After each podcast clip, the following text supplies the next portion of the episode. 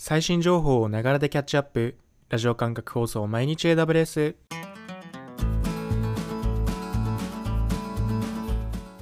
おはようございます。サーバーワークスの福島です。6月23日。今日も最新のアップデートを皆様にお届けしていきます。電車に乗りながらご飯を食べながらちょっとしたながら時間で気軽にキャッチアップしていきましょう。放送のフィードバックは YouTube のコメント欄または Twitter のハッシュタグサーバーにて投稿お願いします。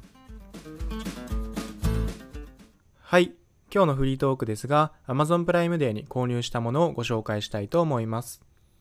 早速購入したもののご紹介ですが、えー、アロマキャンドルを購入いたしました。リモートワークで家にいることが多いので家をいい香りで満たしたいなぁとふと思い購入いたしました。実はアロマキャンドルはセール対象外の製品だったのでプライムデーに購入した意味はなかったのですがセールに惑わされずに欲しいものを購入できたとポジティブに捉えています。皆様も購入した商品がありましたら、ぜひ教えてください。では、最新1日のアップデートを見ていきましょう。今回は6月22日、5件のアップデートがありました。まずは1つ目。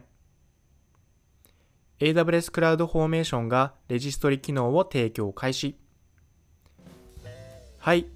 AWS のリソースをコードで管理できるサービス AWS クラウドフォーメーション。今回はこのクラウドフォーメーションがレジストリ機能を提供開始したというアップデートになります。このレジストリには、クラウドフォーメーションで定義できるリソースタイプやモジュール、以後拡張機能と呼びますが、それらが管理されています。レジストリにはパブリックとプライベートの2種類が存在します。また、拡張機能は AWS が提供しているものとサードパーティーが提供しているものが存在します。AWS の拡張機能はデフォルトでアクティブ化されておりますが、サードパーティーの拡張機能は明示的にアクティブ化しなければ利用することができません。また、サードパーティーの拡張機能を利用するためには、別途料金がかかる点ご注意ください。なお、レジストリ機能を提供開始したとともに、データドック、トレンドマイクロ、スプランクなどが提供したサードパーティーの拡張機能が合計35個公開されております。詳細が気になる方は、ぜひマネジメントコンソールから確認してみてください。では次2つ目。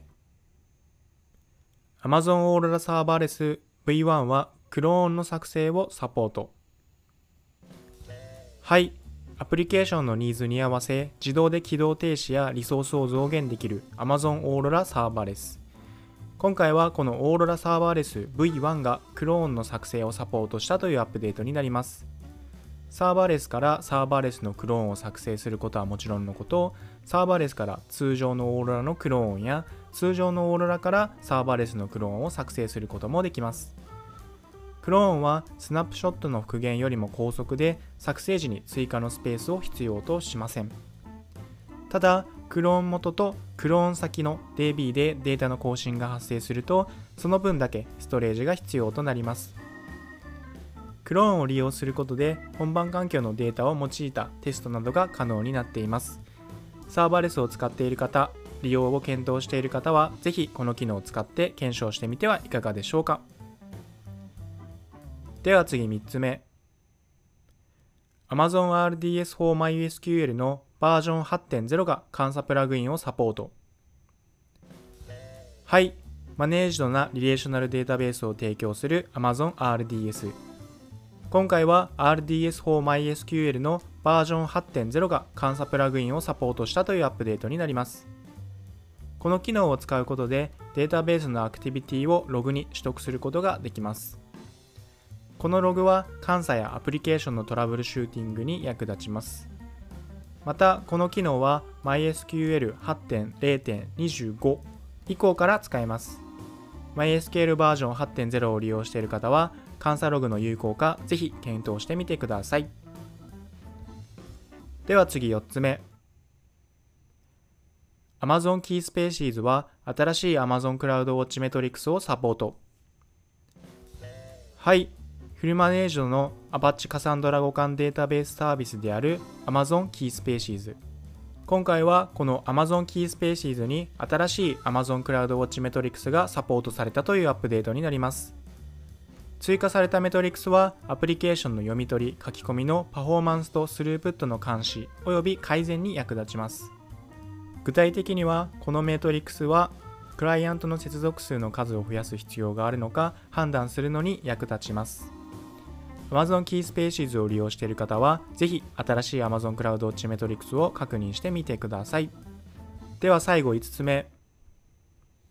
AWS エレメンタルメディアライブは画像ベースの字幕をテキストベースの字幕に変換できるように。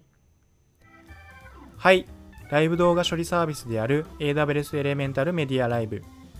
今回はこの AWS Elemental MediaLive が画像ベースの字幕をテキストベースの字幕に変換できるようになったというアップデートになります。具体的には Digital Video Broadcasting ビットマップと SCTE-27 画像ベースの字幕を WebVTT 形式の字幕への変換をサポートいたしました。この機能は光学式文字認識の機能を使う必要がありますが、 MediaLive は追加費用なしでこの機能を利用することができます。AWS エレメンタルメディアライブ使っている方は、ぜひこの機能を使ってみてはいかがでしょうか。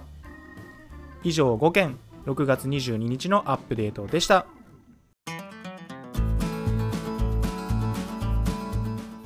繰り返しになりますが、放送のフィードバックは YouTube のコメント欄、または Twitter のハッシュタグサバーにて投稿お願いします。また次回、毎日 AWS をお楽しみに。ではでは。